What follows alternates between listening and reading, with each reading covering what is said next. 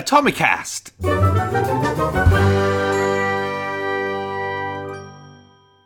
Hello, Atomics, and welcome to Atomicast! This is the podcast exclusively for you, Atomic members, and in this episode, we're going to be talking about how to create your brand positioning statement.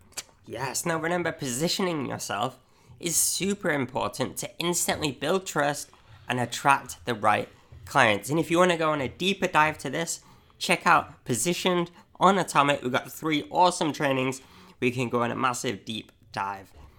But the place to start with positioning yourself is by setting out your intentions with your brand positioning statement. Oh, yes, your brand positioning statement is your way of influencing what others say about you when you're not in the room. And also, when that perfect client comes across you and they see that brand positioning statement is reflected throughout literally everything that you do, they will feel like they will in, that they're in the right place and they are more likely to buy from you. So this is why just having that brand positioning statement, it's not necessarily a public facing thing. It's something that you need to know so it's being Reflected, reflected. Thank throughout you. everything you Thank do. you. That's the word I was got looking for. don't I mean, worry. we almost styled that one out. Almost. Almost, but not quite.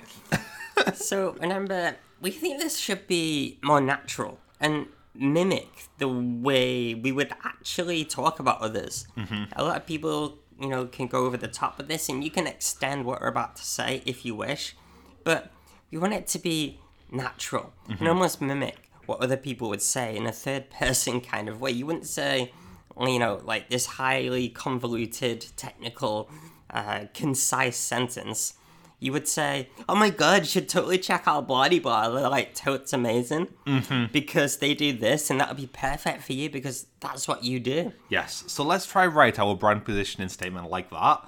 And to start, there's like three key elements that we need to make sure are in it. Okay. So the first thing is who you help. So who do you actually want to work with? When someone passes someone on to you, who do you want that person to be? Like what do they look like? We need to kind of keep that in mind to make sure it is reflected in that brand positioning statement and our brand as a whole. Yes, is that clear? The next thing you want to do is literally say what you do, and I think this is sounds so simple. Does but yet so many people make a mess of this mm-hmm. and it just needs to be really clear what do you actually do what is that problem that you actually help with what is that the benefit the after that you sell to people you know like what is that and just make it super super clear Yes, and then thirdly, what actually makes you different? So if someone was to talk about you to somebody else and they were to like big you up, what would you want them to say? Like how would you want them to describe? Like when they say the sentence, "Hey, you should check out blah de blah because they do blah de blah and you would love them because blah de blah." What is that third blah de blah? No one has ever said blah de blah this much in a podcast ever. so, uh, Going for the Guinness World Record on that one. So what actually does make you different, right? And that's how we want that brand positioning statement to sound when you're writing it. So it should go something like this. You should check out your I think you should do your business name, Pete, hmm. in a like a in a in a oh, like a robotic voice. Okay, Okay, I ready? it, I got should it should sound like this. Hey, you should check out. your business name They help your target audience what you do You'll love them because what makes you different I feel like we need an example to like show that. i really i want to like give that another go with like a robotic voice Okay, okay. You should check out. your business They help. your target audience, what you do, You'll love them because. what makes you different. Okay, so we didn't we, we didn't prep any examples. I'm gonna go with the one we did in positioned. Yeah. Okay, so say if you are a copywriter Mm-hmm. and the company is called Write or Die. This is the example we used in positioned. The brand positioning statement sounds something like this. You should check out Write or Die. They help online business owners write better sales copy. You'll love them because it's not all about grammar and like sticking to rules. It's actually about using copy to get sales. Yes.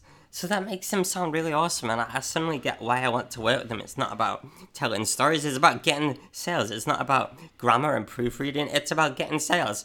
That's what I want, then I should hire that copywriter. Mm-hmm. So it makes a lot more sense, and that's what everything you do should be positioned around and reflect, you know? including your blogs, like how to write better copy to sell rather than spelling and grammar tips. All this type of stuff makes a huge difference and helps you to focus. Remember, this is internal use only, but the more you say these things, the more others will follow suit and say it too.